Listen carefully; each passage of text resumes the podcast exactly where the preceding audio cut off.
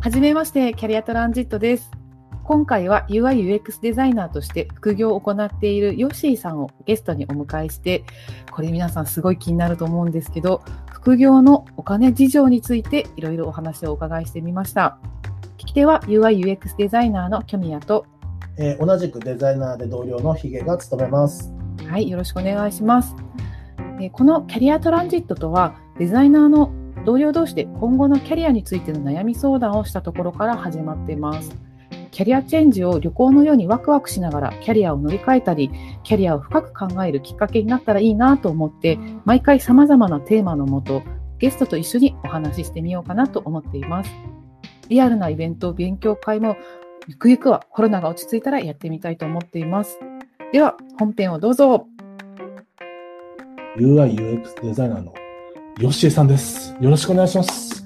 よろしくお願いします。ヨッシーです。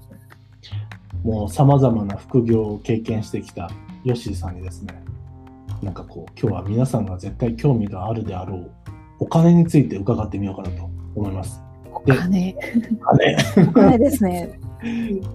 遅くなりましたけど、聞き役は私、ヒゲと。はい、UI/UX デザイナーのキョミヤでお届けいたします。はい、よろしくお願いします。お願いします。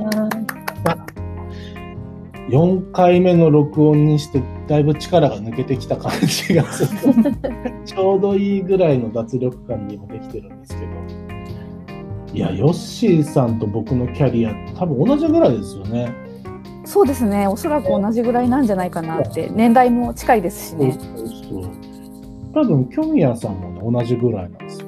そうですね。なんでこの3人は多分同じ時代を生きてきた感じがする いろいろ共感できるところがね多いんじゃないかなと思うんですけど。じゃあまずどこの質問からいきますかね。とりあえず、あの、私最初に聞きたいのが、ヨッシーさんは副業結構長くやられてるんですか？それ聞きたい。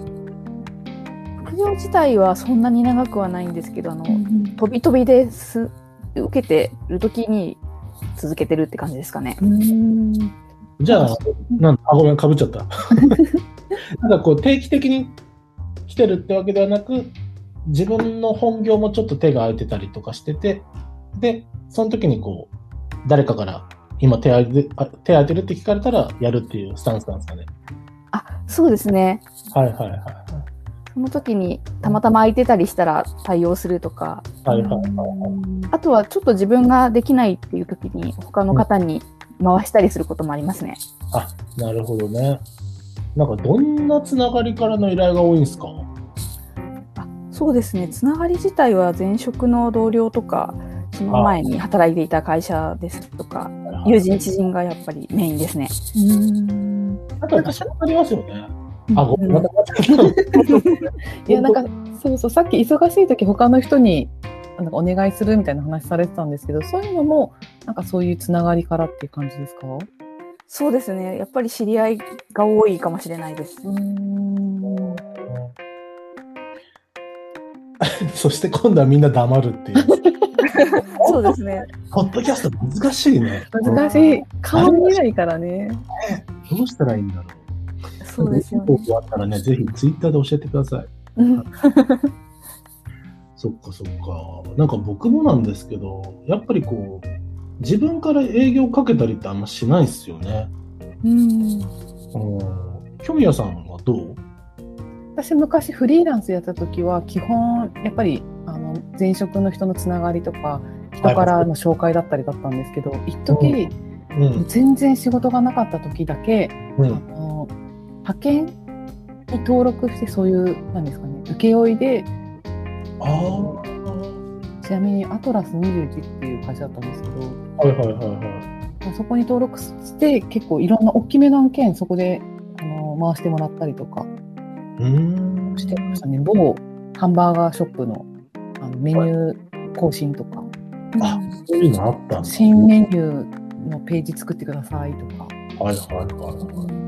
あ、そういう仕事の取り方もあるんだね。そうです。今だとランサーズとかいろいろあるので、その当時はそうランサーズとかなかったので、あ、そっかそっかそっか。そうなんです。どうやって営業しようってなった時に、うん確かにね。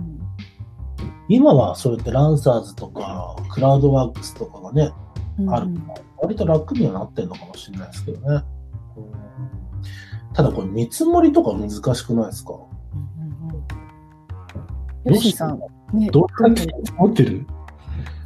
そうですね、見積もりも大体この予算感っていうことを伝えて、はいはいはい、はい、そこで合うかどうかっていうのを最初に判断してもらってますね。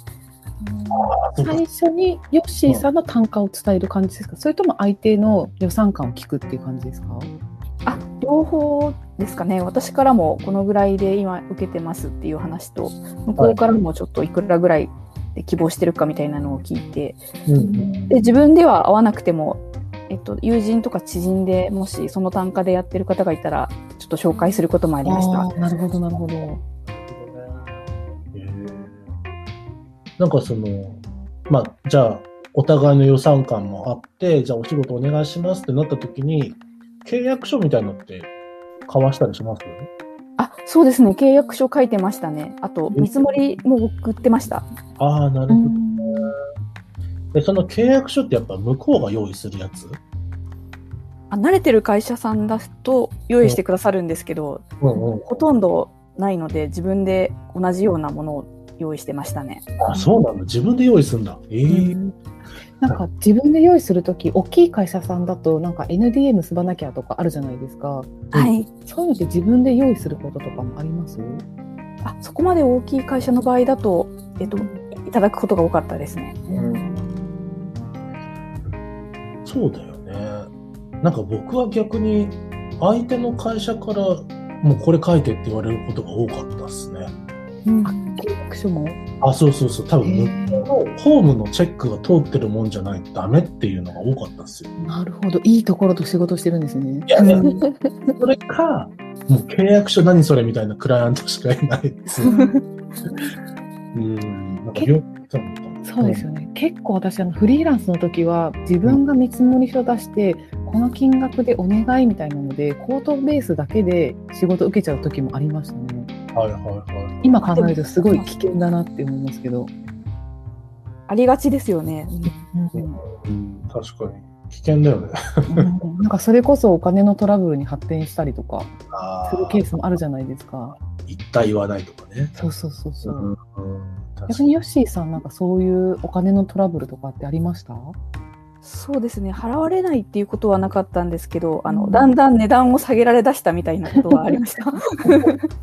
何それ仲良くなってきたからちょっと安くしてよみたいに。あえー、あとあれかなんか契約外のこともついでにお願いとか。そうですねそこも書いておかないと増えてきますねきっと。あとなんかデザインあるあるなんですけど修正回数どこまでみたいなところないですか？あります。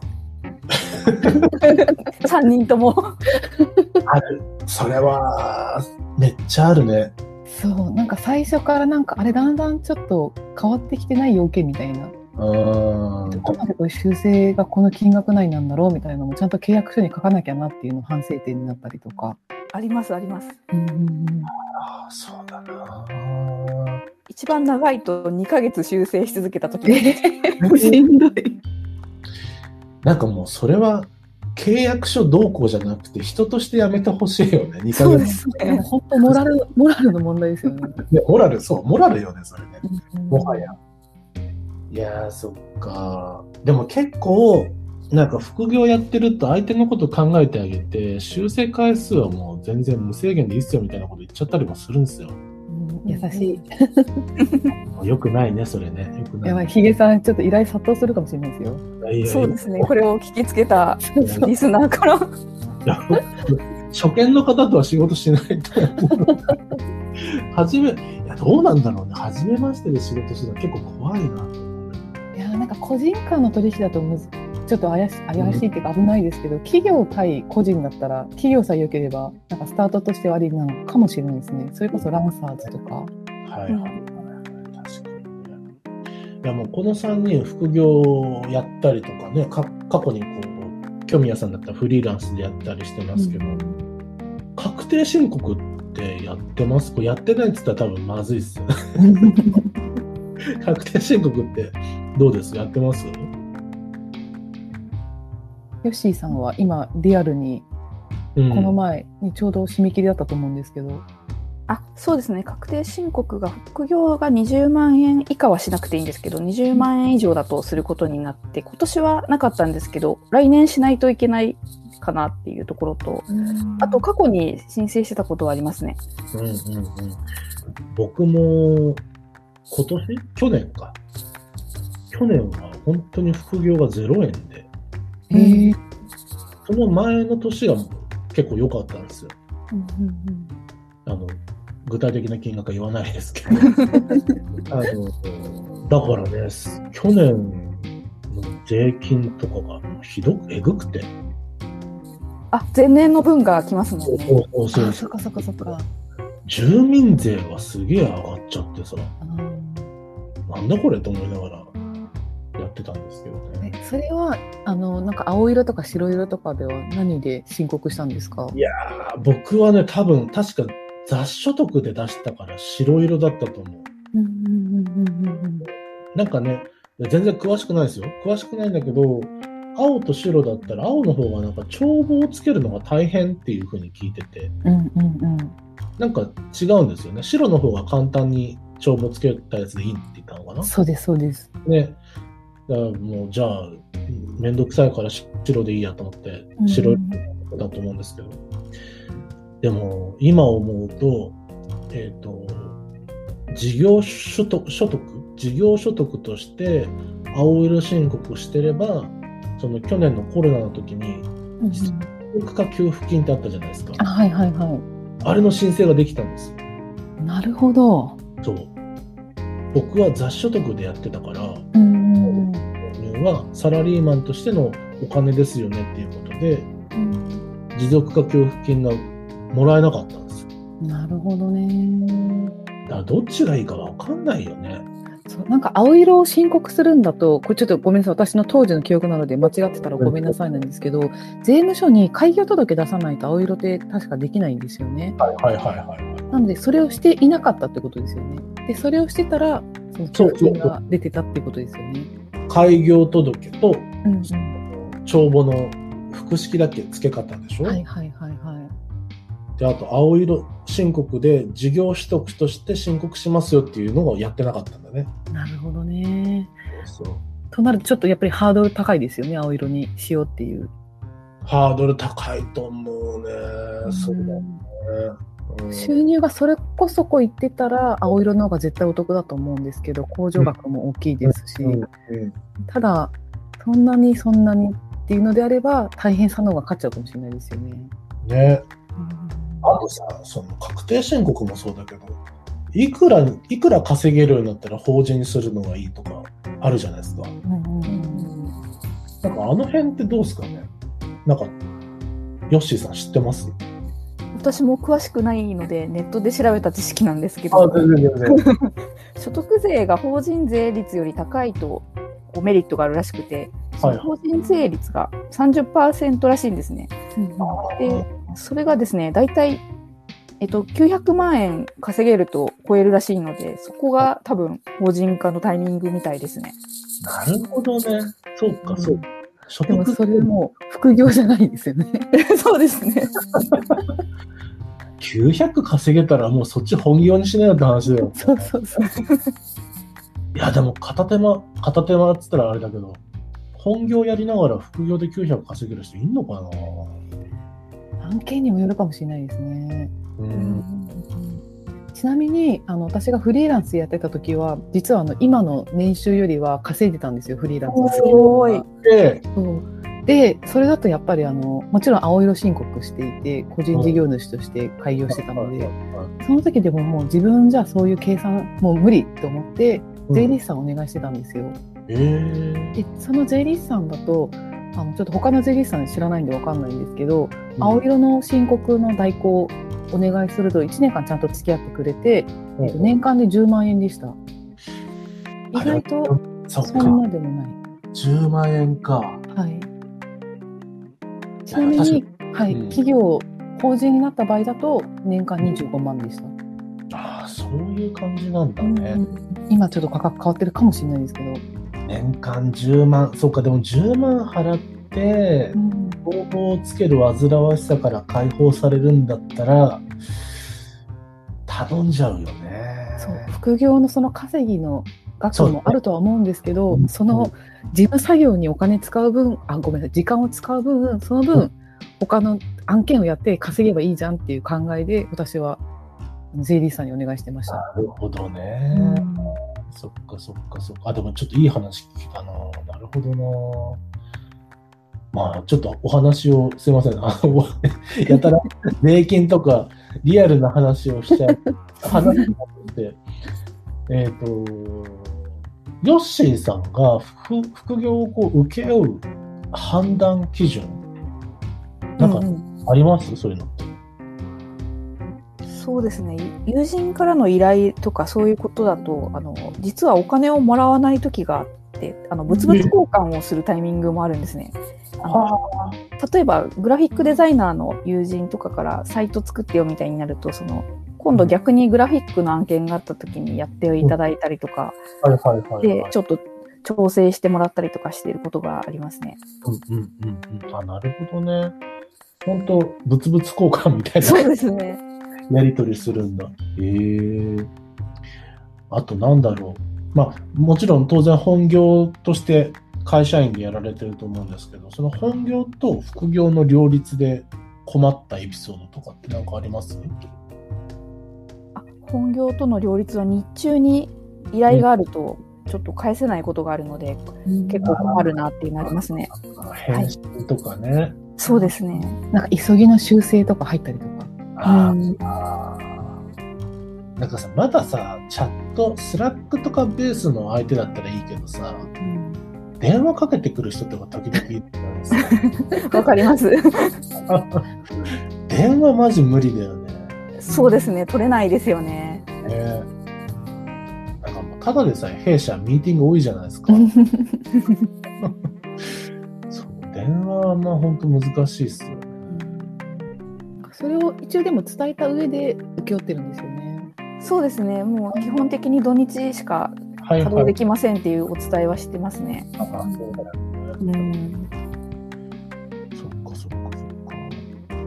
なんか、ヨッシーさん、そう、ヨッシーさんと多分一番話したかったのが、その最初の時にちょっと見積もりのお話出たけど、その単価？はい。我々デザイナーって、まあ、いろんな人がいると思うんですけど、例えば LP1 枚作ってくださいって言われたときに、今までの過去の実績から、ああ、じゃあ LP だったら30万ですっていう人もいれば、うん、僕はその自分がかかった時間かける単価で出すタイプなんですよ。例えば LP だったら、だいたい20時間ぐらいかな。で、20時間かける単価いくら。で、だいたい僕の場合だったらこれぐらいでやりますよっていうのを出すんですけど、ヨッシーさんはどういう感じ？あ私もどちらかというとその作業内容を時間で割ってるのに近くて、最初の契約の時に修正2回までとかそういうもう細かい取り決めも書いておいて、うん、で、えっと、2回以上とか例えばなった時は追加料金いただきますっていうのをあらかじめお伝えして実際もらってます。あじゃあもう1時間ヨッシーさんにお願いするんだったら1時間いくらですよっていうのをちゃんともう相手にこう伝えてあげてみたいな。あ、そうですね。なるほどね。ちなみに1時間。行く。3人一斉のせいで言いますいや、私ちょっと今やってないんで、はい、お二人の聞きたいです。えー、でもこれってち結構需要あると思うのよね。うんそうじゃん。みんな結構さ、時間単位で出してると思うんだけど、時間単価ってバラバラだと思うんですよね。うん、じゃあ、ウェブ業界のキャリアが十数年のが、めちゃめちゃハードル上がりますね。1時間やるとしたらいくらかっていう話をじゃあちょっとしますか。そうですね。僕から先に言うと、僕は1時間5000円ですね。おお、なかなかいいですね。ヨッシーさんいくらですか？私は4000円ぐらいです。お、あんま変わらなかった。あ、じゃあ、大体やっぱそれぐらいなのかな？うん、そんな気がするよね。大体4000円ぐらいなのかな？結これ聞いてめっちゃ参考にしてる人いっぱいいると思います。ただ、そう、この話以前どっかでしたら、あ、1時間5000円マジでみたいな感じ、めちゃくちゃ金取るねみたいな感じだったんだけど、でもよく考えてほしいのは、その、その分時間をかけないんですよ。あ、うんうんなんて言ったらいいんだろうな。えっと、変な話、じゃあ、10時間で LP 作っちゃったりするんで、うんそして、うんあるじゃないですか。うんね。あ逆にお安く済むっていう。そうそうそうそう。なんか、うんその辺の業者とかに頼んで30万かかるんだったら、こっち頼んでもらった方が全然安かったりするよって話はするんですけどね。なるほどね。なんか、そのクライアントのやり取りで一番嫌なのが、見積もり出した時に、これはなんでこの金額なんですかって言われるのが嫌で。なので自分がやるんだったら何時間で作れます、1時間いくらですっていうなんか明朗会計にしたくて、こういうスタンスを取ってるっていうのもあるんですけど、ヨッシーさんもそんな感じですか？そうですね。あのクオリティによって値段が変わってくると思うんですけどそのあらかじめこのクオリティっていうのを伝えて一定の値段っていうと分かりやすいなって、はい、そうですね。そうだよヒゲさんと同じですよね。なんかこう、双方納得した上で契約したいっていうのがあって、こういうやり方をしてますね。うん。うんまあでも相手の予算もあるもんね。相手があんまり予算出せないけど、こっちとしては受けてあげたいなって場合はもうこの限りではないというか、もう全然向こうのいいねでもいいよって受けちゃう時もあるんですけど。うーん。そっか。最近ってあの単発で納品っていうものが少なくなってきてプロジェクトにちょっと入ることが多くなってきたのでその時給が今後増えていくんじゃないかなって思いますね。はいはい。そっか。もう本当にじゃあ、サイト1個作ってくださいっていう依頼ではなくて、プロジェクトがさ入って、なんつうんだろう。制作だけではない感じよね、なんとなく。そうですねだんだん増えてくると思います。そうだよね。なんか UI、UX、違う、UI デザイナーってなくなってくって話も聞くもんね。うんだから、こう物を作って終わりっていう仕事のやり方って多分、なくなってくんだろうなって気がちょっとしてるんですけど、ちょっと話がそれすぎちゃったな。はい。なんかあれですかね、ヨッシーさんに依頼する方法とかってあったりするんですか？その、ツイッターとかで声かけてねとか。あそうですねツイッターでお声かけいただくかこのキャリアトランジットにご連絡いただけると助かります。了解です。じゃあ、このポッドキャストの概要欄のところに、ヨッシーさんのツイッターアカウントか、えーキャリアトランジットのアカウントを載せておくので、もしこれを聞いてヨッシーさんにお願いしたいって方いたいらっしゃったら、はい、そこからご依頼いただければなと思っております。はい。いやー、また15分で終わんなかったですね。終わらない。特にお金の話だったんで。もっと深掘りしたいなって気がするそうですね。特にこの税理士さん話とか、法うんの話とかっていろいろ聞いてみたいなって気がするな。そうですね。でも結構案外そのあたりで悩んでる方もいると思うので、なんか税理士さんとこうつないでいくとか、そういうのもできたらいいですよね。あいいですね。確かに確かに。うんいやいや。はい、ありがとうございます。もうヨッシーさんありがとうございました。めっちゃ勉強になりました、今日は。あこちらこそありがとうございました。楽しかったです。じゃああれですね。まあ、はい、またよかったら、ぜひぜひこのポッドキャストを聞いてやってください。はい、はいお疲れ様でした。ありがとうございました。ありがとうございました。